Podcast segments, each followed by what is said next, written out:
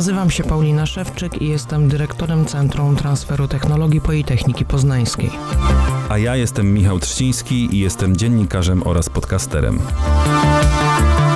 Wraz z zaproszonymi do rozmowy gośćmi szukamy odpowiedzi na pytania, czy w prowadzeniu działalności naukowej i stosowaniu jej wyników w praktyce jest w ogóle przestrzeń na społeczną odpowiedzialność. Czy w biznesie jest miejsce na naukę? Czy nauka uwzględnia potrzeby biznesu? I gdzie w tym wszystkim człowiek? Poli Podcast. Podcast Politechniki Poznańskiej.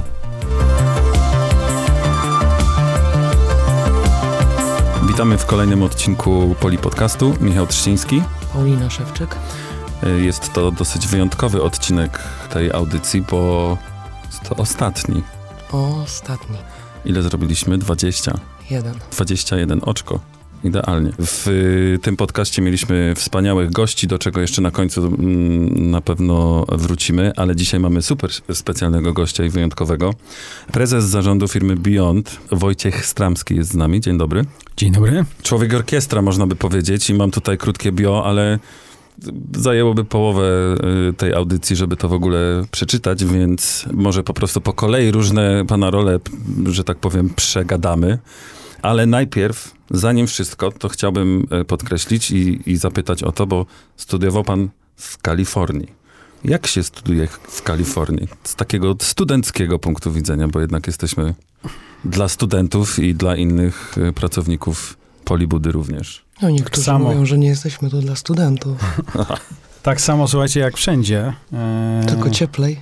Może być i cieplej, ale e, no tak naprawdę, czy się uczęszcza na te studia, czy nie, no to każdy, każdy mieć, m, może mieć swój epizod. Ja też e, w trakcie studiów e, miałem taki rok, że chodziłem, a też miałem taki rok, że pracowałem i udawałem, że chodziłem. E, ale tak naprawdę, no, e, no pewnie taka zasadnicza różnica, którą zauważyłem już po latach, e, to jest taka, mm, że mm, w trakcie studiów nie tylko istotne jest samo uczęszczanie na, na, na kursy i, i nauka, ale nie wiem, czy równie ważnie, czy, czy nawet nie ważniejsze jest e, nawiązywanie relacji i budowanie tych relacji e, ze studentami, z którymi się chodzi na te studia, ale też i e, z studentami, którzy kiedyś kończyli te studia, bo tak naprawdę mm, te studia dają ogromne wejście do globalnej sieci networku osób, które się zaj- zajmują podobnymi tematami, którymi, się, którymi my się e, zajmujemy, albo marzymy o tym jako studenci, że, że kiedyś będziemy się zajmować i nie wiadomo, kiedy te relacje e, będą e, korzystne. Więc e, zachęcam wszystkich, którzy dzisiaj uczęszcza, uczęszczają na studia, żeby nie tylko traktować to jako formę e, nauki, ale też budowania sieci kontaktów i relacji. E, Świat jest mały i pomimo tego, że Kalifornia gdzieś tam jest na drugim końcu świata, się okazało, że e, jednym z, z takich studentów, który chodził e, nawet ze mną na studia w, tych Kalif- w tej Kalifornii, e, moi dziadkowie mieszkali tutaj kiedyś na Rocha, O, to niedaleko. to niedaleko i pamiętam, że przyjeżdżałem tutaj na Rocha i spotkałem tamtego studenta. Jak tak rozmawialiśmy, że a, z Polski, o to blisko, a ty też z Polski i tak dalej, i tak dalej. I nagle się okazało, że jego siostra mieszka w tym samym bloku, co moi dziadkowie, więc naprawdę świat jest mały e, i, i korzystajmy z okazji, żeby budować te relacje. A nauka innego mindsetu niż w Polsce też się wydarzyła? Czy tego się można nauczyć na uniwersytecie?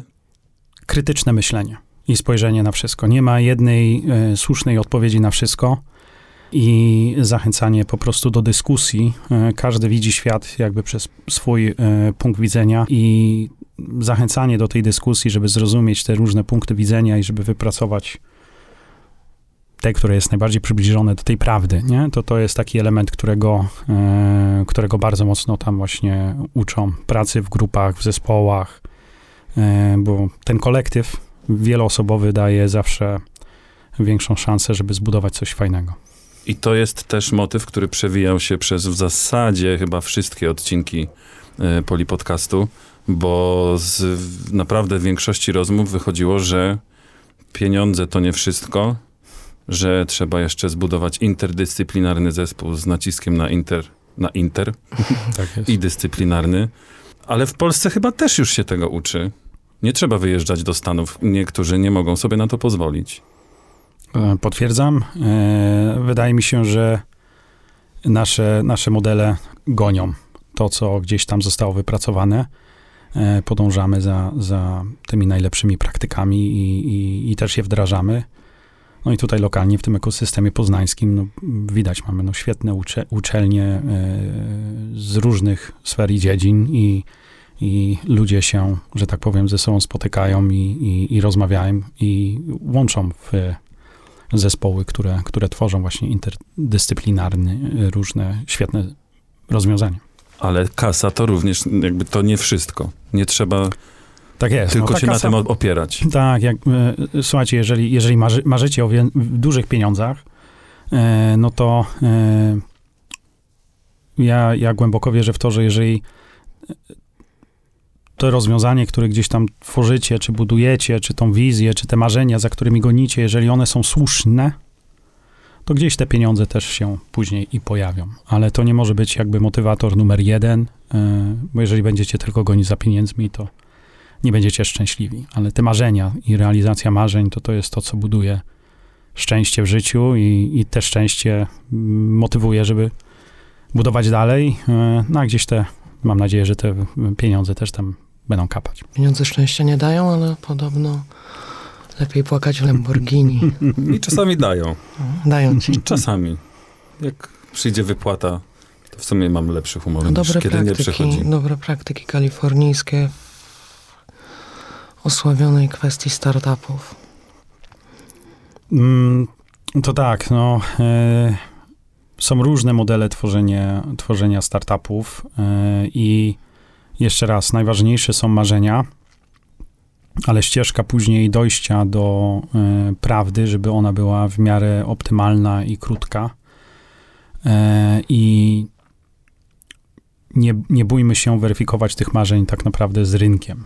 Tak? To jest taka pierwsza rzecz, bo często tworzymy rozwiązania, bo nam się wydaje, że są słuszne i może nawet i słusznie, te wyobrażenie jest e, prawdziwe, ale element komercjalizacji jest ważniejszy i czasem mm, lepiej sprzedać coś gorszego, ale żeby ten produkt albo te, te rozwiązanie już zarabiało pieniądze, e, niż w nieskończoność gonić za mm, perfekcją, której możemy nigdy nie złapać i, i, i- i opóźniamy właśnie ten element weryfikacji z rynkiem, zderzenia e, tego elementu z rynkiem. To jest raz. Dwa, mm, chyba najważniejszy element też, to jest jakby z kim się wiążemy z punktu widzenia inwestorów.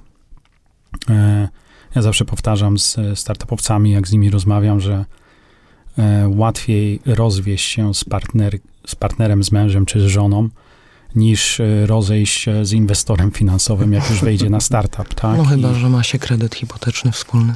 y, też można to rozwiązać łatwiej niż umowę inwestycyjną y, z, z inwestorem. E, Czyli trzeba przemyśleć, z kim się zadaje. Tak jest. I e, my mamy taki, e, takie, takie moje doświadczenie tutaj z lokalnego rynku jest takie, że mm, no, ci innowatorzy często gonią za, za, tą, za tym pierwszym inwestorem, zdobywają jakiegoś pierwszego inwestora, cieszą się z tego, że mają tego inwestora na pokładzie i jest to stresujący proces, w którym właśnie ten innowator się sprzedaje, tak, na takich rozmowach kwalifikacyjnych, czyli na tej pierwszej randce, druga randka, trzecia i później wesele i ślub. E, No i później co dalej? I e, nie wykorzystujemy tych pierwszych randek, że tak powiem, żeby samemu zrozumieć, czy ta czy ten inwestor to jest słuszny, czy prawidłowy inwestor, z którym powinniśmy się wiązać. Nie wykorzystujemy tych rozmów, żeby my się pitchujemy jako startupowiec przed tym inwestorem, ale nie wymagamy od tego, żeby ten inwestor przed nami się pitchował. Ale I- to nie jest kwestia trochę kultury przedsiębiorczości polskiej jeszcze, że to jednak startupy proszą o atencję, a nie... A to powinno być w drugą stroną, bo tak samo jak nam zależy na tym, żeby ten startup e, W zarobił drugą, pieniądze- przepraszam, w drugą czy w dwie strony? W dwie, w dwie, w Mhm. dwie, w dwie, dokładnie. Czy tak samo jak nam zależy na tym, żeby pozyskać finansowanie, żeby te rozwiązanie rozbudowywać, E, Tak samo temu e, inwestorowi powinno zależeć, żeby na tym rozwiązaniu zarobić i żeby to rozwiązanie się rozwijało. I teraz takie zasadnicze pytania, które ja zawsze sobie zadaję, idąc do jakiegoś inwestora, to proszę o track record tego inwestora, tak? Jaką ma historię inwestycyjną, co zrobił z tymi startupami, z którymi zainwestował, ile z nich osiągnęło sukces, jaki sukces. E, I są pewne elementy, e, gdzie jako właśnie taki founder my się znamy na tych rze- rzeczach, znamy się na tej technologii albo podążamy za tą wizją, wiemy jak te technologie powinny ze sobą działać i budujemy tą technologię, ale nie znamy się na tym, jak pozyskać rundę A, potem B, potem C, jaką ścieżkę monetyzacji, gdzie i tak dalej. A e, właśnie taki inwestor, na, w szczególności na tej e, bardzo wczesnym, wczesnym etapie rozwoju, powinien być inwestorem, który ma te konekcje, żeby uruchomić pracę nad kolejną rundą. E, Pieniądze, które z taki startup otrzymuje, tak zwany runway po angielsku, czyli na te pierwsze 12-18 miesięcy, to one bardzo szybko Topnieją. topnieją, bardzo szybko topnieją. I e, czy to powinien ten founder się skupiać na tym, żeby szukać już inwestora na drugą rundę? No pewnie nie, bo ten founder musi się skupić na tym, żeby e, te milestone'y, te kroki milowe, które ma gdzieś tam w głowie e, realizować, doprowadzić tą technologię do z jakiegoś tam proof of concept na jakiś MVP albo pierwsze komercjalizacje tego typu rzeczy, a nie powinien, e, ale jeżeli będzie się skupiał na szukaniu inwestorów do drugiej rundy, e, to, to nie będzie miał czasu na to, żeby prowadzić firmę, bo to jest e, peł, pełny etat, etat. Więc ten inwestor, który inwestuje, to to jest ten inwestor, który już powinien mieć w głowie tych inwestorów, do których pójdzie po drugą rundę pieniężną, po trzecią rundę pieniężną. I bardzo dużo naszych startupów, które gdzieś tam widziałem, świetne pomysły, które my tutaj mamy, dewelopujemy i tworzymy, gubią się na tym pierwszym wyborze, na tym e, małżeństwie. Chcą za bardzo i za szybko? Chcą i, i za bardzo i za szybko, ale nie robią dobrej właśnie weryfikacji, z kim idą do łóżka, że tak powiem, tak. I podpisują umowy, które mają różnego rodzaju agresywne klauzule, Ze strony inwestora. jest, który broni swoją inwestycję tymi klauzu, klauzulami e, i e, później się okazuje, że tego wsparcia nie ma od strony inwestora. I No ale Po on tych przecież 15 wydał miesiącach- pieniądze. no, jemu powinno zależeć na tym, żeby właśnie tego foundera odciążyć od tej pracy, na której ten, ten founder się nie zna. Mhm. Gdzie, skąd on ma wiedzieć, gdzie ma uderzyć po kolejne rundy, po kolejne pieniądze. W szczególności dzisiaj, jeżeli popatrzymy na ekosystem startupowy inw- inwestycyjny e, Polski, to my jesteśmy jeszcze na bardzo wczesnym etapie rozwoju, tworzenia tego ekosystemu inwestycyjnego.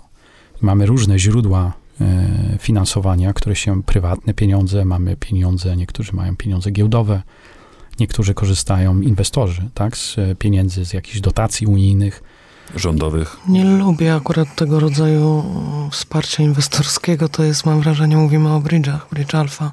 No to słuchajcie, jest to inwestowanie państwowych pieniędzy, publicznych pieniędzy. Trochę to tak, tak. jakbym poszła do kasyna z nie swoim portfelem. Trochę tak. I tutaj trzeba, y, na to, to jest właśnie bardzo dobra uwaga, że jaka jest motywacja y, tego menadżera, y, tego, mm, tego funduszu inwestycyjnego, jeżeli nie wydaje swoich własnych pieniędzy, tak? No to czy mu zależy na tym, żeby zarobić na tych pieniądzach aż tak bardzo, jak komuś, kto zarządza swoimi pieniędzmi, tak? Albo czy taki inwestor, który znikąd się pojawił i ma jakieś pieniądze do dyspozycji, czy ma właśnie mm, wystarczające sieci kontaktów i relacji z inwestorami, którzy mają pieniądze na dużo większe rundy, bo to, że my osiągniemy sukces, budujemy ten produkt, może nawet pierwszą komercjalizację, to my w Polsce dzisiaj nie mamy takich inwestorów, którzy e, rozbudowanego systemu inwestycyjnego, inwestorów, którzy e, potrafią wejść na dużo większe rundy i już wesprzeć ten startup już nie z fazy takiej seedowej czy, czy, czy, czy early adopter, tylko już mówimy growth, tak? I, I fazę wzrostową i finansowania sprzedaży i komercjalizacji. I to są dużo większe pieniądze i często spotykamy się też tutaj, tak, z artykułami z zachodu, jakie rundy, jakie, jakie wielkości rund pozyskują startupy z, na, na rynku zachodnim. I e, no, patrzymy na te pieniądze i drapiemy się po głowie i mówimy, co się dzieje, że oni tyle pieniędzy wydają na te startupy. Tu dużo taniej byśmy my to zrobili. Mhm. I nie zdajemy sobie sprawy, jak e, drogi jest marketing i komercjalizacja. I to jest wyścig. Kto dostanie więcej pieniędzy do przepalenia, ma większą szansę na to, że mu się uda też je przypalić, ale coś jak w kampanii wyborczej. Kto ma więcej pieniędzy, ten wygra prezydenta Ameryki. Tak. O, na przykład. Nie wiem, nie wchodźmy w politykę, bo to drażliwy I prezydentów. I jeszcze Ameryka to już w ogóle nie wiadomo, co tam się wydarzy. Ale, ale tak, więc jakby e, e, ten lokalny ekosystem inwestorów, no szczerze bym polecał wszystkim, żebyście, jeżeli chcecie wejść e, w relacje z takim inwestorem, żebyście weryfikowali, jakie oni mają relacje na poziomie wyższym. Kogo mogą przyprowadzić, albo z jakimi inwestorami, z jakimi funduszami zagranicznymi, zachodnimi, którzy mają te większe pieniądze, z jakimi re- mają dość, e, relacje. Bo oni już w na tym etapie, od razu po zainwestowaniu w Was, muszą zacząć pitchować Was do tych inwestorów i kolejkować im pomysły i, i startupy, które gdzieś tam kiełkują, powiedzieć im, słuchaj, mamy fajny temat, nie wiem, medyczny, czy z Politechniki, czy coś i tak dalej i szykujcie rundę, szykujcie pieniądze, nie? A czy to mógłby być na przykład wynalazca albo pomysłodawca, m, nie wiem, projektu, produktu? Czy to powinna jednak być dodatkowa osoba? No bo chyba na... Inwestor, inwestor. Nie musicie tego zatru- takiej Mhm. osoby zatrudniać. Inwestor powinien mieć strukturę, która pracuje nad pozyskiwaniem, szukaniem startupów, w które chce zainwestować, ale też powinien mieć strukturę, która później promuje te startupy u kolejnych e, inwestorów na kolejnych rundach. Ja sam byłem startupowcem, e, też inwestuję w startupy. E, Przechodziłem ścieżkę w ogóle bycia prezesem startupu, latałem po, po eventach. Nie miałem żadnego wsparcia inwestora. Tutaj akurat mieliśmy podmiot też lokalny, który zainwestował. Ja wszedłem w drugiej już turze, w drugiej rundzie. To ten lokalny podmiot, który zainwestował polski, to nie wspierał nas w ogóle w poszukiwaniu rund. To wszystko my musieliśmy robić, ale jaki to jest ogrom pracy, żeby znaleźć e, inwestorów, lacia, latać po eventach, pitchować, to odciąga od, e, od mm, tej merytoryki. bieżącej operacyjnej Mhm, pracy, mhm, żeby tworzyć tą technologię i sprzedawać też tą technologię. Ale miał pan prezes y, tę żyłkę biznesową, nazwijmy to skromnie, y, której często nie mają na przykład nasi naukowcy, a posiadają dobry produkt, który mógłby być przedmiotem. Jeżeli chodzi w ogóle o Polskę, to nie mamy czego się wstydzić, jeżeli chodzi o naukę i rozwiązanie, które my tworzymy.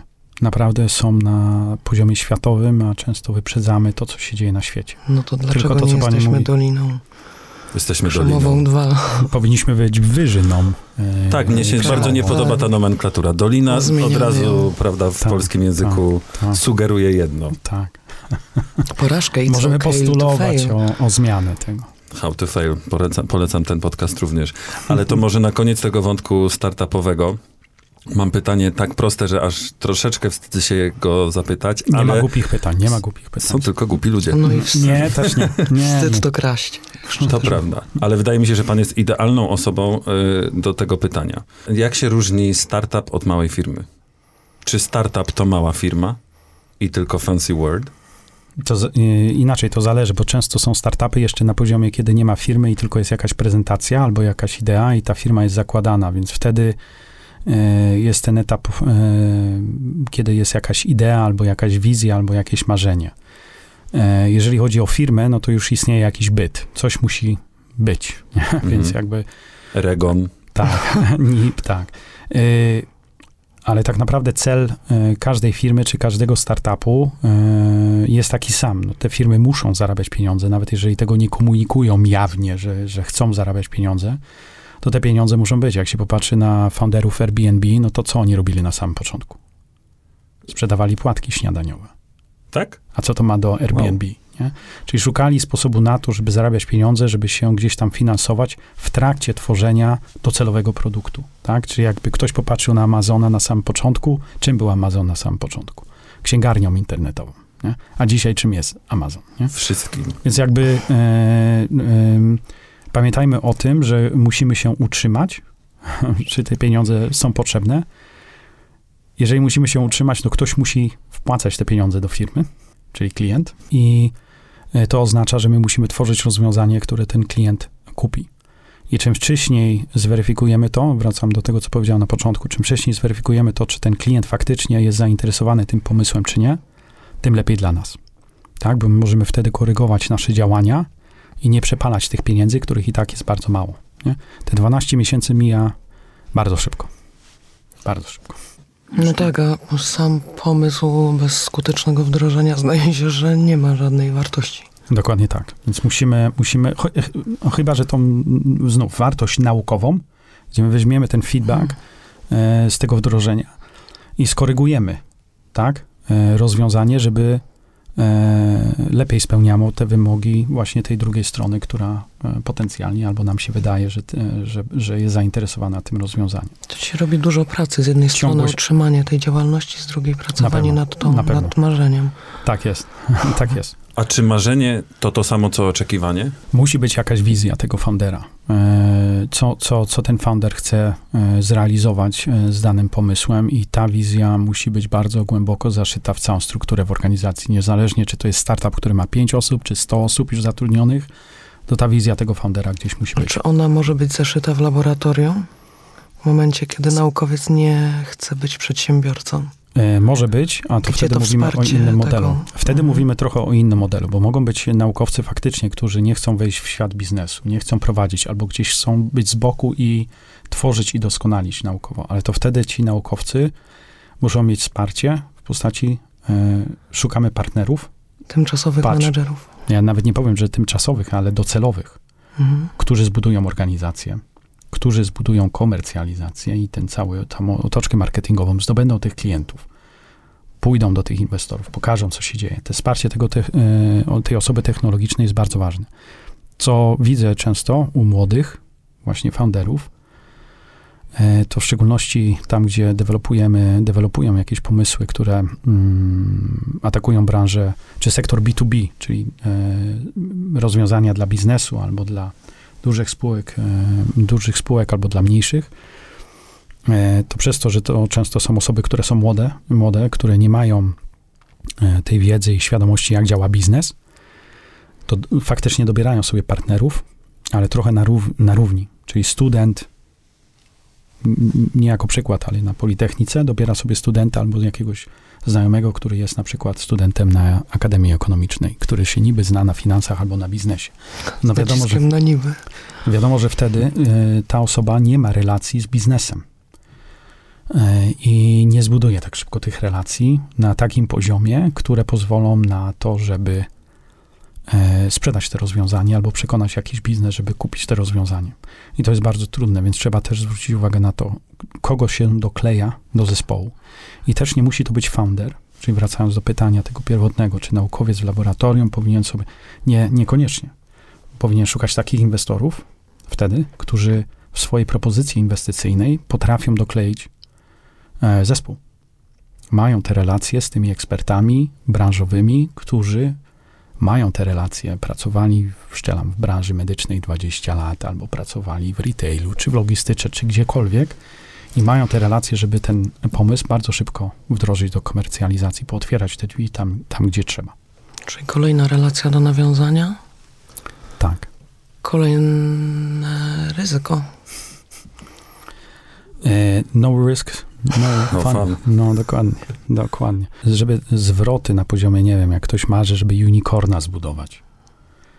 To słuchajcie, no tam jest bardzo duże ryzyko, nie? Żeby dojść do takich zwrotów. E, W świecie inwestycyjnym czy ekonomii, teorie ekonomiczne mówią, no czym większy zwrot, tym większe ryzyko. Więc nie bez, bez przyczyny startupy dają takie zwroty na, na inwestycjach, bo to są naprawdę inwestycje bardzo ryzykowne. E, ale szczerze, ja nie chcę zniechęcać. Mi się. No ale to Bardzo pan tak. prezes musi 90% startupów nie. y, Nie ja, trwa. ja uwielbiam tworzyć i budować, i szczerze, jak ja patrzę na moją karierę zawodową, to ten mój epizod e, bycia w startupie był chyba najciekawszym z wszystkich.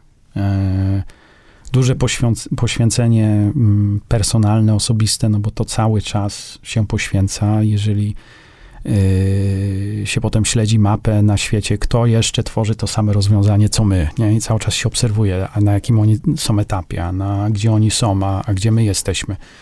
No to jest praca wtedy 24H, yy, weekendy, okresy świąteczne, tam nie ma urlopu, bo jeżeli my idziemy w weekend y, do domu i nie myślimy o tej firmie, to nasza konkurencja wtedy myśli o tej firmie i zyskuje te 20-30% czasu więcej na to, żeby osiągnąć sukces.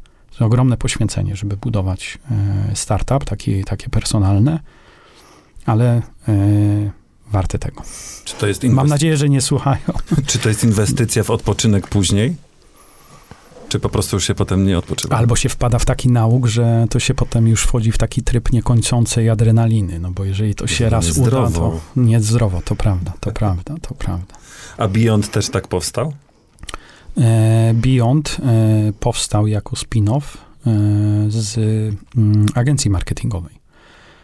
Beyond jest obiektem, czy tam graczem na rynku data center i świadczy usługi chmurowe na, na rynku, ale 18 czy 19 lat temu to, to był spin-off. Mhm. Zbudowana została mm, jakieś rozwiązanie informatyczne dla własnych potrzeb i się okazało, że klienci zewnętrzni też mają zapotrzebowanie na te, tego typu rozwiązania. I, I podjęta była decyzja przez właścicieli, żeby stworzyć spin-off i skupić się tylko na tym biznesie. I więc tak, to jest e, startup. To był startup. Mhm. 19, już ma 19 lat, to już prawie dorosły, Pełnoletni. prawie dos- pełnoletni. Jeszcze nie w Stanach.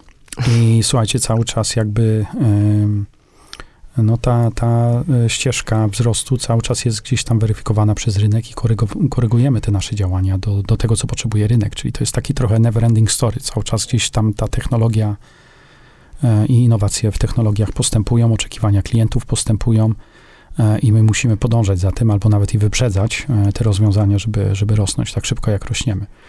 E, No, startup, który miał tam paru pracowników, dzisiaj 120, ale ja dalej to traktuję jako startup w fazie takiej bardzo wysokiego growth teraz.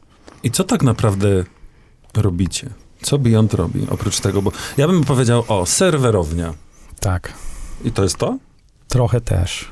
Trochę też. To jest jakby e, połowę działalności, to jest serwerownia, ale co robi serwerownia? No serwerownia, nawet e, z perspektywy takiego startupowca czy z foundera, jak ja dostaję milion złotych albo półtora, nawet od tego nieszczęsnego alfa e, bridge'a, tak, to co ja robię?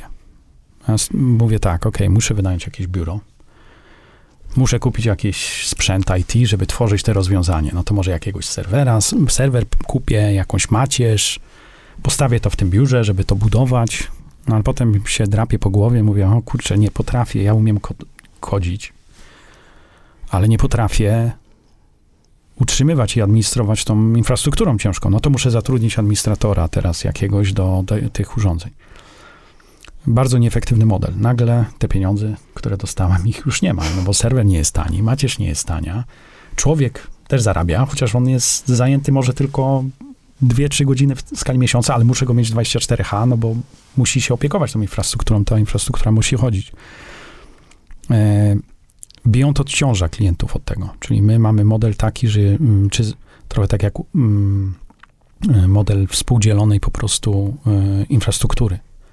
Jest mega profesjonalna serwerownia, tak naprawdę na tej mapie Europy My jesteśmy e, jed, jedną z czterech, które mają taki poziom bezpieczeństwa i potrafią zagwarantować taki poziom bezpieczeństwa dla klientów, co daje ogromne... Czyli ich dane po prostu są bezpieczne, nie tak, wyciekną. ciągłość, ciągłość działania. Nie, nie, wyłączy się, nie wyłączy się infrastruktura, dlatego że będzie jakiś zanik prądu, albo jakiś hak, albo coś, albo coś. To wszystko będzie chodziło, tak? Też w trybie 24. stresujące bardzo. Znowu brzmi jak cały czas się zastanawiacie, czy nie. walnie, czy nie walnie. Nie, nie. No, Pan prezes przyzwyczajony do tak, adrenaliny. Tak, tak, to jest akurat nie jest stres. E, ale to jest jeden element. Ale ten drugi element, czyli em, em, współdzielona infrastruktura, na takiej infrastrukturze serwer, macierz i tak dalej, my możemy budować i utrzymywać te rozwiązania dla klientów i to jest to, co my też robimy, czyli my później monitorujemy, administrujemy tym, co tam stoi i taki klient nie musi zatrudniać e, osoby na pełny etat, tylko jeżeli potrzebuje 8 godzin miesiącu, to dostaje 8 godzin miesiącu i płaci za 8 gi- godzin miesiącu. Jeżeli potrzebuje mniejszą skalę infrastruktury dzisiaj, bo za 6 miesięcy ten biznes dopiero wyskaluje do pewnego poziomu albo coś, to może też w trakcie jakby cyklu e, życia e, tego projektu dodawać sobie infrastrukturę albo odejmować tą infrastrukturę, czyli to jest taki model dużo bardziej optymalny, tak? Czy dla biznesu, ale też i dla startupowców. I mamy program dla startupowców, e, Startup Your Tech, gdzie my się spotykamy i nawet dajemy im trochę takiego mentoringu w zakresie właśnie doboru tej infrastruktury, doklejenia. My nie, nie narzucamy mm, rozwiązań technologicznych, tych dużych graczy gl- globalnych, czy nie. My budujemy te use cases dla właśnie dla klientów e, w takim modelu vendor agnostic i solution agnostic, czyli szukamy najbardziej optymalnego rozwiązania. Mm, To nie jest nasze rozwiązanie i my pokazujemy klientom e, właśnie, co, na czym powinni chodzić i jak to, jak to zamodelować. Czyli odciążamy startupy, wracając do startupów, od e, zbędnych inwestycji i, i trochę wyrzucania pieniędzy w błoto i pozwalamy im wydatkować te pieniądze w dużo bardziej e, rozsądny sposób. A nie Ale- tylko startupy, bo nie pracujemy oczywiście tylko Mhm. startupami. Się mamy ponad 500 firm, nie tylko polskie firmy, tylko międzynarodowe firmy, które obsługujemy z wszystkich branż, logistyka, medyczna, finansowa, e, retailowa, e-commerce'owa, produkcja, e, więc obsługujemy naprawdę bardzo dużo branż. Przez to też nasze zasoby, mamy 120 osób na pokładzie, którzy się znają na różnych technologiach. Em, 80% załogi to są właśnie osoby z doświadczeniem technologicznym. Więc ten element merytoryczny też dokładamy do tej układanki, ale też tą znajomość branżową dokładamy do, do układanki. I model, który my, my bardzo mocno wierzymy, to w tym naszym ekosystemie my też łączymy firmy ze sobą i klientów ze sobą. Czyli jeżeli ktoś pracuje, ma jakiś software house, robi jakieś rozwiązania do logistyki, albo widzimy, że, że jakiś klient ma jakieś, jakieś rozwiązania, które mogą być potrzebne albo ciekawe dla innych, to my ich łączymy i wspieramy ich w budowaniu i wzroście w ten sposób. No to taki nieoczekiwany aspekt tej pracy chyba. Wszędzie trzeba patrzeć na klientów. Wszędzie trzeba patrzeć na klientów e, i, i zawsze myśleć o klientach i dawać im tą wartość dodaną. A oni przychodzą przeważnie nie wiedząc pewnie, co do końca potrzebują. Mm, Nie, prawda jest taka, że niektórzy mają jakiś problem, który, yy, którzy, który mają i, i, i który chcą rozwiązać, a niektórzy już wiedzą co i wtedy oczywiście dajemy im to, co, to, co chcą, nie? Ale dla tych, którzy, którzy nie wiedzą, to wtedy dla nich modelujemy różne opcje, pokazujemy im, jak rozwiązać te opcje. A Poznań jest jakoś kluczowy tutaj geograficznie? To nie jest zawsze kluczowy, Michał. Mega, Zap- mega. Zapominam Mega. cały czas. Nie zdajemy też sobie sprawy, jak bardzo e, w tym świecie IT, e, jak popatrzymy na uczelnie, świetne uczelnie, świetne szkoły, które, które e, no, sorry za tak, takie słowa, ale wypluwają świetnych fachowców i branża, branża IT w, Poznaniu jest, jest naprawdę na bardzo wysokim poziomie ale też bliskość do zachodniej granicy, czyli z, naszej, z naszego punktu widzenia takiego data centrowego, żeby niektóre rozwiązania e, potrafiły dawać tą wartość dodaną dla klientów, to czas przesyłu danych od użytkowników końcowych do, do miejsca, gdzie em, te dane są przetwarzane, jest bardzo istotny. E, I, I Poznań jest dużo bliżej e, zachodniej Europy niż e, Warszawa na przykład. Tak? Chciałem Jesteś powiedzieć Warszawa. 4 milisekundy, słuchajcie, bliżej. E, To, to i- są takie i to jest- wartości i to tak. już robi różnicę? To już robi różnicę. Niektóre, Wow. niektóre use cases 4 milisekundy to jest max, 5. Do Berlina mamy 4 milisekundy, do Frankfurtu 10 i to już jest taki limit dla niektórych use case'ów, że, że te 10 milisekund to jest za dużo. Na przykład Warszawa z Frankfurtem dużo gorzej jest połączona i już use cases, które mają 10 milisekund już nie zostaną optymalnie obsłużone z Warszawy. Wow. Więc jakby ten, ten latency jest dużo, du, du, bardzo istotny i e, to jest początek. E, Jak się popatrzy dzisiaj na tą rewolucję AI-ową, która, sztucznej inteligencji, którą gdzieś tam żyjemy, to niektóre rozwiązania będą wymagały jeszcze mniejszej, e, mniejszego czasu przesyłu danych, żeby dawać wa- wartość dodaną. Jak sobie wyobra- wyobrazimy, że technologia ma podejmować za nas decyzje w czasie rzeczywistym, to gdzie to może być przydatne? Nie? Samochody, jeżeli będą miały gdzieś kiedyś w przyszłości się poruszać tutaj na naszych ulicach bez kierowców, no to nie będą mogły podejmować decyzji 10-15 milisekund, bo osoba, Mhm. która przechodzi na pasach, będzie rozjechana. One będą musiały e, w czasie rzeczywistym podejmować tą decyzję. Rozwiązania dla mm, służby zdrowia czy służb e, e, nagłego reagowania, e, no to są rozwiązania, które będą potrzebowały bardzo szybkiej e, reakcji na przetworzone dane i informacje, żeby, żeby te mm, decyzje, które będzie podejmował robot czy technologia, żeby one były podejmowane w czasie rzeczywistym. W Poznaniu powstaje, mm, Poznań został wybrany jako jedno z sze- sześciu miast, e, gdzie stanie komputer kwantowy w Unii Europejskiej. Oby nie w Dolinie. Oby nie w Dolinie. E, Ale to jest, e, słuchajcie, no mega wyróżnienie. To jest naprawdę mega. Jak sobie pomyślimy, że Unia Europejska to jest 300 milionów plus, nie? Nie wiem ile już krajów, bo co chwilę coś dodają, coś odejmują, ale coś tam się zmienia. E, No to naprawdę to jest wyróżnienie, że my w Poznaniu jedno z sześciu miast, w którym powstanie komputer kwantowy i to nie za N lat. To się dzieje tu i teraz, tak? W przyszłym roku, w tym roku, tak? 24 mamy. E, Ma powstać komputer kwantowy tutaj. A jak pan patrzy na AI z punktu widzenia Beyonda, y, inwestora, biznesmena? Czy to, czy ludzkość idzie w dobrym kierunku, czy, Czy tak jak... ludzkość to wytrzyma? Czy ludzkość to wytrzyma, bo ja uważam osobiście, że zupełnie nie i podcinamy sobie gałąź, na, który, na której siedzimy. Ale jestem pesymistą. To ja popatrzę, ja patrzę na AI z perspektywy globalnej, zawsze to powtarzam na każdym spotkaniu czy każdej konferencji. Świat nam ucieka.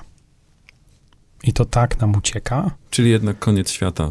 że, że e, nie zdajemy sobie sprawy, że jeżeli popatrzymy sobie na e, Stany, historycznie gdzieś tam zawsze Stany przodowały w e, budowie nowej technologii, przodowały i bardzo silne rozwiązanie AI-owe, które tam powstają, z, z których my dzisiaj używamy, świadom, korzystamy, świadomie czy nieświadomie. Ale przez ostatnie kilkanaście lat, e, 20 lat, Chiny e, dokonały takiego postępu technologicznego, że rozwiązania AI-owe, które oni tworzą, to oni tworzą mm, z, z kompletnie innej płaszczyzny filozoficznej, tak, wychodząc, tam nie ma ograniczeń e, związanych z prywatnością do danych, tak jak my Mhm. sobie tutaj gdzieś tam w Unii GDPR-a e, narzucamy. I oni tworzą e, kompleksowe rozwiązania e, end-to-end, AI-owe, które bardzo głęboko inwigilują w to, co my robimy, żeby wyciągać wnioski. Te rozwiązania oczywiście są gdzieś tam definiowane e, roz, propozycje decyzyjne, które gdzieś tam potencjalnie autokratycznie gdzieś tam są definiowane, Mhm. Ale ba- bardzo agresywny eksport teraz następuje tych rozwiązań.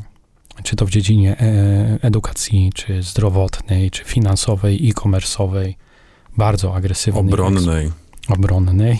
I no de facto, e, jak się popatrzy na rozwój demograficzny, który em, gdzieś się dzieje równocześnie, to w Unii Europejskiej mamy zjazd. Tak? Dolina. W Stanach też jest zjazd, na, bronią się importem e, imigrantów, e, ale tak naprawdę rozwój demograficzny na, na globie następuje bardzo agresywny w krajach e, afrykańskich, południowej Ameryki, Azji, tak. I gdzie Chiny eksportują swoją technologię? Afryka przede wszystkim. Afryka, a- ale tak samo południowa Ameryka. Azja. Ja, mhm, mhm. dokładnie tam, gdzie następuje ten rozwój demograficzny i ta technologia jest bardzo tania, czyli dostęp, patrzy, patrzymy na, na, na nosiciele dostarczenia tej technologii, technologii. Ja tam e, do Afryki bardzo często, tam też biznesowo. Słuchajcie, na środku pustyni, e, w wiosce, mają telefony komórkowe i realizują transakcje finansowe poprzez Pewnie rozwiązania mają 5G albo już 6G. tak, tak, no może. Ale to e, zasięg jest dużo lepszy nawet niż, niż u nas. To, to, to faktycznie tak jest. I, I słuchajcie, i no to nie są Apple czy Samsungi, nie? To są e, Huawei. na przykład. Więc jakby ten dostęp do tej technologii e, i, i rozproszenie tej technologii AI-owej bardzo głęboko tam wchodzi. I teraz my, my jako Unia Europejska gdzieś e, bardzo mocno się e, nie potrafimy z, z, skoordynować, bo my nie mamy żadnych rozwiązań AI-owych, tak szczerze. No, mamy amerykańskie, z których używa, korzystamy. No, ale to są amerykańskie. No, teraz kolega Trump wejdzie do władzy, to co nam będzie chciał e, zaprezentować? Albo mamy chińskie, no, z których na razie na szczęście większość nie korzysta, niektórzy korzystają. Ale my nie tworzymy e, alternatywy dla siebie, dla społeczeństwa i my nie uczestniczymy w ogóle w eksporcie tych technologii, we wchodzeniu w tą demografię. I teraz jak patrzę na moje dzieci, które gdzieś tam dorastają, no ja się zawsze zastanawiam, kurczę, gdzie my, co my dla siebie tworzymy. Jak e, ostatnio byłem e, w Szanghaju i tam rozmawiałem z takim e, kolegą, inwestorem i skąd jesteś? Z Polski. O, Europa. Ja mówię, no tak. Ja uwielbiam latać do Europy. Czuję się jakbym był w muzeum.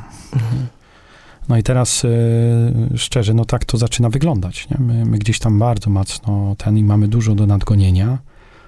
E, mamy ten potencjał, bo my mamy ogromny potencjał, tylko my tego potencjału jakoś nie potrafimy e, skonsolidować i skomercjalizować. Uwolnić. A czy to dlatego, że Unia Europejska i przede wszystkim ta, w cudzysłowie, stara Unia, Unia Europejska jest, nie wiem, zbyt zadufana w sobie, zbyt bogata i troszeczkę przestała być czujna? Ja bym nie czekał na regulatorów, bo ja, nie, ja nie zwalam tutaj winy na regulatorów. My Mhm. musimy spojrzeć wszyscy w lustro, dlaczego pozwalamy na to, żeby tak się działo. I my nie jesteśmy świadomi tego, co się dzieje tak naprawdę. No my nie jesteśmy świad- świadomi tego, co się dzieje. Dopiero jak się gdzieś tam poleci i zobaczy e, i zastanowi i posłucha, no to e, faktycznie można to wyłapać, że ten wyścig już jest bardzo, bardzo daleko za. To nie oznacza, że ten żółw nie, nie może wygrać tego wyścigu kiedyś, w Mhm. przeszłości. E, Jest dużo rzeczy, których robimy dobrze, ale no, musimy gonić. Musimy zacząć, Tak jest, nie zmarnować dobrego kryzysu. tak jest. Ale mówię, my, y, słuchajcie, nie, nie siejmy tutaj jakiegoś pesymizmu, bo to nie oznacza, że to jest koniec Unii Europejskiej, czy tam koniec nas jako... y, Koniec europejskiego AI. No, tylko y, zacznijmy działać, nie? Zacznijmy działać, bo tutaj mamy naprawdę świetne, y, świetne pomysły. Tylko trzeba y, odpowiednio je zagospodarować. No a wyzwania, sztuczna inteligencja dla e, Beyonda. To Beyond dla nas... Tak, Martwi czy cieszy? E, No, e, to teraz egoistycznie, nie lubię tak, ale... e, no, Zapraszamy, my tu tak lubimy. Tak, tak, tak. Tak, tak. To słuchajcie, ta fala AI-owa, co to, co to tak naprawdę jest AI? No, to są znów systemy, które szkolą algorytmy, e, czyli ogromne e, zapotrzebowanie na moc obliczeniową i ogromne zapotrzebowanie na moc energetyczną, która tak naprawdę jest podłączona do, do tych wszystkich e, systemów i pozwala im się szkolić. I przez ten ostatni rok e, no, widzimy, że jest taki boom na zapotrzebowanie na to, żeby zabezpieczyć dostęp do zasobów energetycznych e, i, i przestrzeni obliczeniowej. Wszyscy się biją teraz o to, kto pierwszy na rynku wyszkoli te algorytmy. Więc proszę sobie wyobrazić, jakie to są inwestycje. Nasz obiekt tutaj w Poznaniu, ten, który stoi, e, to jest 8 MW mocy IT. Kampus może osiągnąć 42, a dzisiaj rozmawiamy z klientami, którzy szukają 200 MW w jednej inwestycji. E, tylko po to, żeby szkolić algorytmy. I kto pierwszy wyszkoli te algorytmy, bo jest x firm, które się biją o te same algorytmy albo te same problemy, żeby je rozwiązać AI-owo. Więc po prostu e, no, widzimy ogromny boom. Czy w takim Ogromny. razie wszystkie serwery w Beyondzie się po prostu grzeją i chcą odfrunąć? I potrzebujecie Tak, są- na gwałt są- nowej przestrzeni i tak to są, dalej? słuchajcie, też kompletnie nowe rozwiązania. E, Nie chcę zanudzać tutaj takimi technicznymi e, niuansami, ale taka przykładowa szafa rakowa masz 60 cm na 120 cm i mieś, ma miejsca w sobie około 48 miejsc U, tak zwanego U serwerów. I takie typowe szafy rakowe ciągną około w Polsce 5 kW, takie chmurowe, dużych graczy chmurowych 15 kW mocy zapotrzebowania te wszystkie serwery. To teraz te rozwiązania AI-owe to jest 80 do 100 kW mocy na takiej jednej szafie rakowej. I to y, kompletnie inna technologia. Czyli to, co dzisiaj gdzieś tam klienci odpalili u nas, to to nie jest to. Nie? to za długo byśmy się y, uczyli, czekali na to, żeby się nauczyć. Więc to są kompletnie inne technologie, y, żeby dostarczyć tego poziomu, tego poziomu mocy, no to o czym trzeba pamiętać, że takie serwery później się mega nagrzewają. Trzeba chłód im dostarczyć, bo jeżeli się za mocno zagrzeją, no to się wyłączą albo spalą. A nie to takie s- były umowy. Tak, więc to kompletnie, kompletnie inne rozwiązania. I, I to nie jest tylko w Beyondzie, to w Stanach i, i w całej e, Europie jest wyścig, kto pierwszy znajdzie grunt z odpowiednim zapotrzebowaniem czy możliwościami podłączenia mediów i wybuduje te serwerownie, które będą potrafiły tego typu rozwiązania obsłużyć, e, ten wygrywa. I to musi być zielony prąd. Słuchajcie, bo to Mhm. nie możemy nie możemy tej cyfrowej rewolucji tworzyć na w bazie oparciu o węgiel. o, w oparciu o węgiel. Bo... No to właśnie a propos, dokładnie a propos tego, tak. Oj, oj, oj. Dokładnie a propos tego chciałem zapytać, dlatego że i znowu przepraszam, że tak sprowadzę to do codzienności, ale od jakiegoś czasu na moim Google Drive'ie, na którym trzymam całą swoją pracę i mam nieograniczony y, pakiet, że tak powiem, wyskakuje mi e, powiadomienie o tym, że im mniej danych ja wrzucę na e, Google Drive'a, na jakąś tam chmurę, no to będę miał mniejszy ślad węglowy. Jak to się przekłada jedno na drugie? To, e, to teraz tak. Mm, serwerownie optymalizują w teorii, powinny optymalizować zużycie prądu względem tego, co potrzebuje sam serwer. Dlatego, że odpowiednio jest przygotowana cała infrastruktura ta poboczna, żeby zasilać, e, zas, zasilać energetycznie i utrzymać parametry chłodzenia i atmosferyczne, które, które pozwolą optymalnie pracować tym serwerom. I w nomenklaturze takiej data centrowej E, Nikt o tym nie wie, ale mm, serwerownie budowało się w cudzysłowie efektywne, takie, które konsumowały 50-60% więcej mocy niż sam serwer potrzebował, na to właśnie, żeby obsłużyć tą infrastrukturę ciężką. Mhm. Klimatyzację, Mhm. jakieś monitoringi, tego typu rzeczy. Nasza serwerownia ma 20% nadmiaru mocy. I teraz, jeżeli e, jesteś klientem czy użytkownikiem jakiegoś rozwiązania, to ty nie wiesz, gdzie to rozwiązanie stoi. I nie wiesz, czy stoi to w efektownej serwerowni, która ma zoptymalizowane zużycie energetyczne, czy nie. Efektownej czy efektywnej? Efektywnej, efektownej też, Mhm. tak? Z punktu widzenia też zielonowości, czy ona jest zasilana zielonym zieloną energią, czy ona nie jest zasilana zieloną energią. Jak się popatrzy na branżę data centrową, to ona jest jedna, czy w ogóle IT, to ona jest jedną z najmniej transparentnych branż z punktu widzenia komunikacji z e, klientem czy z decydentem, e, e, z jakich rozwiązań korzysta. My nie wiemy dzisiaj, czy włączając Netflixa, ile śladu węglowego generujemy. Kupując lodówkę, tu widzimy, jaki ma rating. Kupując samochód, oprócz Mhm. wpadki jednej dużej marki czy, czy drugiej, to w teorii też wiemy, jaki ma, e, jaką ma emisję, jaki Taka ślad. uroda to się wtedy nazywa. Tak. Ale jakby, e, no przynajmniej prawo gdzieś wymaga od e, producentów, żeby one te informacje ujawniały. Mało kto o tym na razie w Polsce mówi, to jeszcze nie jest gdzieś tam głośno w przekazie, ale Unia Europejska we wrześniu w zeszłym roku wdrożyła regulacje, które się nazywają Energy Efficiency Directive. I Unia Europejska wie, że transformacja cyfrowa, która się musi wydarzyć w Europie, że ona może mieć bardzo negatywne skutki, jeżeli nie będzie przeprowadzona w sposób zrównoważony na cele nadrzędne Zielonego Ładu. No więc e, te regulacje wdrażają wymóg na branżę IT, żeby ona stała się transparentna dla klientów, żeby oni wiedzieli, jakie rozwiązania oni wybierają, jaki ślad węglowy.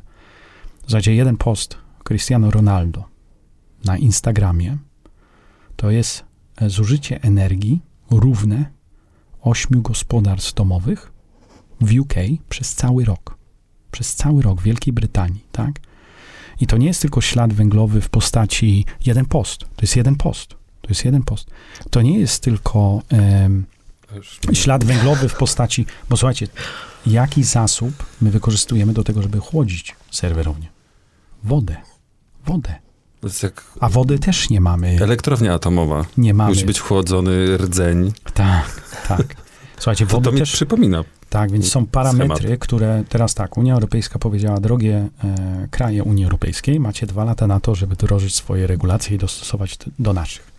W Polsce, mówię, dużo o tym jeszcze nie mówimy. Niemcy, tydzień po tym, jak Unia Europejska powiedziała, że to są te regulacje, to Niemcy powiedzieli tydzień później, słuchajcie, my wdrażamy takie, I one są jeszcze bardziej agresywne niż te, które wymaga Unia. Czyli już My Niemcy narzuciły. my nie wdrażamy. No my jeszcze będziemy się drapać po głowie do miesiąca tam chwilę. 23 i potem z- coś w panice zaczniemy robić. Ale to słuchajcie, my się śmiejemy, ale to jest naprawdę bardzo poważna sprawa. Ale to jest Dlatego, niesamowite że- zagadnienie. Ja nie przypuszczałam, że gdy wysyłam Pięć zapytań, pięć zapytań na czat. koledze na Whatsappie, to w jakimś beyondzie zaczyna bić Tak, no licznik. może nie Beyondzie, bo akurat WhatsApp nie stoi w Beyondzie, ale gdzieś tam tak, nie? Gdzieś w chmurze. W przysłowiowym Beyondzie. Tak, ale słuchajcie, w, y, y, jedno zapytanie na chat GPT to jest pół litra wody. Pół litra wody, tak? Więc teraz tak, jeżeli mówimy, że tak, przy- pięć zapytań, pięć zapytań na GPT, To to, jest pół litra produkcja wody. awokado w takim razie wymięka. Wow. Miękkie awokado jest dobre, nie? Tak, tak, Ale, tak, tak, ale tak. trzeba dużo wody, tak samo jak na Tak. dżinsy. Tak, tak. Rewolucja AI, o którą pytał e, pan przed chwilą. E, Szacunki, e, które mówią o tym, jak to będzie wyglądało. To dzisiaj w ogóle branża IT odpowiada za około 4% e, konsumpcji energetycznej globalnie. Czyli 4% prądu, który my zuż- zużywamy na świecie, to jest branża IT. To nie jest dużo. W cudzysłowie. Mhm. E, jeszcze przed AI-em, prze, y, tempo rozwoju I, y, IT, przewidywania były takie, że w 2030 roku to będzie 10% konsumpcji. Czyli tak No szybko my rośniemy nie, względem tego jakby całej reszty, jeżeli chodzi o IT. E, AI ma dorzucić drugie tyle. AI ma dorzucić drugie tyle. E, w 2007 roku AI, konsumpcja wody przez rozwiązania AI-owe na chłodzenie infrastruktury będą równe z tym, co konsumuje cała Holandia przez cały rok. Czyli to tak jakby się pojawił nowy kraj na mapie z punktu widzenia konsumpcji wody. Ludzkość sobie podcina swoją Dlatego wracam, tak, dlatego wracam do, do apelu, że jeżeli pracujecie nad nowymi technologiami, to e, twórzcie je w modelu, który e, szanuje cele zrównoważonego rozwoju. Nie patrzcie tylko na elementy konsumpcji prądu, ale wody, recykling sprzętu. Słuchajcie, też bardzo ważny, to jest ten trzeci filar, na który Unia patrzy. Bo tych minerałów e, do tworzenia tych serwerów, tego sprzętu jest, wiadomo, coraz mniej na, na świecie, czy w ziemi. E, I dbajmy o to, żeby to był zasób, który, który gdzieś tam podlega mm, kolejnemu przetworzeniu. I zagęśćmy ruchy. I jeżeli to zrobimy, to też nam będzie łatwiej znaleźć inwestorów. Bo pieniądze na zachodzie, te duże pieniądze na zachodzie, które są przeznaczane na wspieranie startupów, e, one e,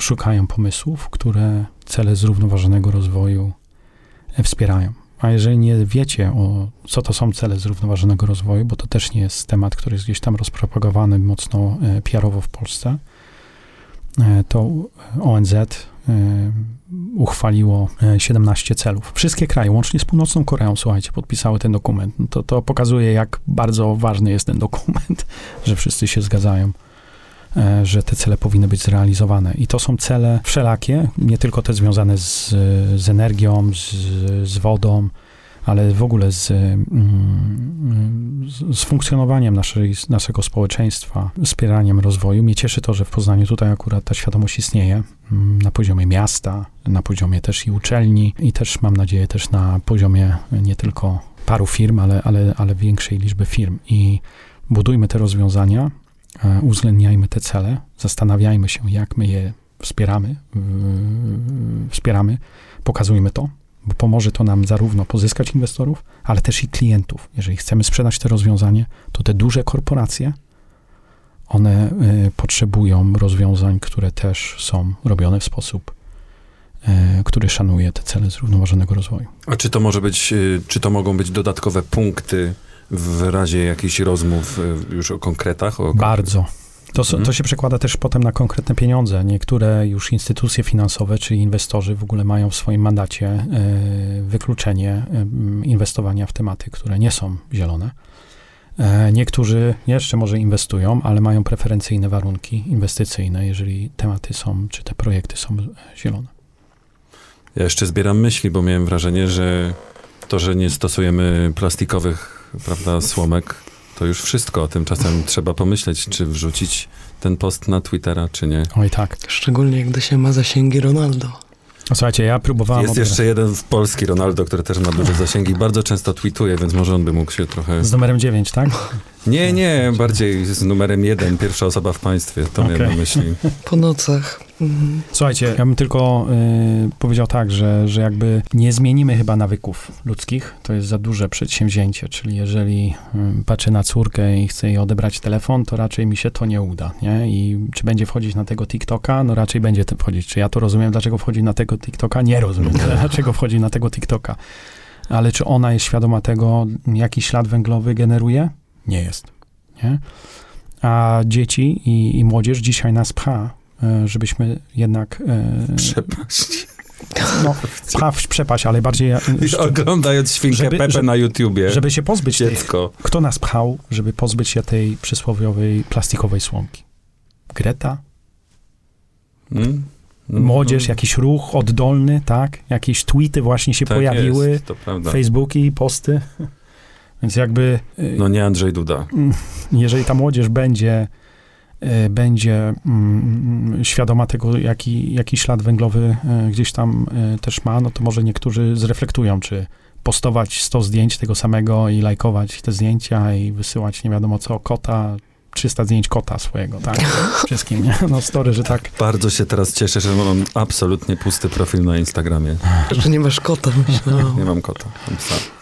Może trzeba o zrównoważonym rozwoju zacząć więcej publikować via TikTok. No ja się wstrzymam. Nie wiem, czy chcemy jeszcze może czymś optymistycznym zakończyć, żeby To nie... tylko optymistyczne rzeczy dzisiaj były Przed poruszane. chwilą na- powiedziałem, że świnka Pepa nas pcha w przepaść, więc... Będzie dobrze, czy nie będzie dobrze? Pan jest mądrym człowiekiem, niech nam pan to powie. Kryształowej kuli nie mam, ale ja jestem optymistą z, z uradzenia i, i, i naiwny, może aż zbytnio, ale tak, ja wierzę w to, że będzie dobrze. Inaczej bym e, nie pchał tego wózku, który pcham. Ale nie w przepaść. No. no E, słuchajcie, kiedyś świat był płaski, była tam przepaść i już się okazało, że nie jest, więc Więc jest ciekawe, co się okaże. Wszystko jest możliwe. Bardzo dziękujemy za rozmowę. Dziękujemy. E, Wojciech Stramski, prezes zarządu firmy Beyond, czy Beyond.pl używacie? oficjalnie Beyond.pl, ale Beyond też jest ok. Bardzo dziękujemy raz jeszcze, ale na koniec musimy jeszcze bardzo podziękować przede wszystkim naszym gościom, których mieliśmy tutaj w ilości kilkudziesięciu w trakcie trwania tego projektu, którym e, Poli Podcast jest, był. Bardzo dziękujemy ministerstwu za dofinansowanie, I słuchaczom za... cierpliwość Mhm. I zainteresowanie. E, Drugiego sezonu na razie nie będzie, bo... Dlaczego nie będzie, Paulina? Ty powiedz. Ja to zrobię lepiej? Ty zrobisz to lepiej. E, Nie będzie na razie drugiego sezonu, ponieważ były minister nauki e, i edukacji jeszcze. Pan e, minister Przemysław Czarnek uznał, że projekt nie promuje nauki i Nie, nie, promuje będzie nauki. finansował na razie kontynuacji tego przedsięwzięcia. No to może proponuję, żebyśmy zostawili naszy, naszych słuchaczy właśnie z tą myślą. Myślałam, że w jakiejś niepewności. To oni muszą zdecydować, czy nasz podcast promował polską naukę, czy nie. I czy kiedyś może jeszcze będzie. Bardzo dziękujemy. Michał Trzciński. Dziękuję, Paulina Szewczyk. Do usłyszenia. Do usłyszenia. To był Poli Podcast. Podcast Politechniki Poznańskiej. Muzyka Marek Biliński. Lektor Patryk Ignaczak. Identyfikacja wizualna Wojciech Janicki. Nagrania zrealizowano w studiu Radia Afera w Poznaniu. Audycja dofinansowana ze środków budżetu państwa w ramach programu Ministra Edukacji i Nauki Nauka dla Społeczeństwa.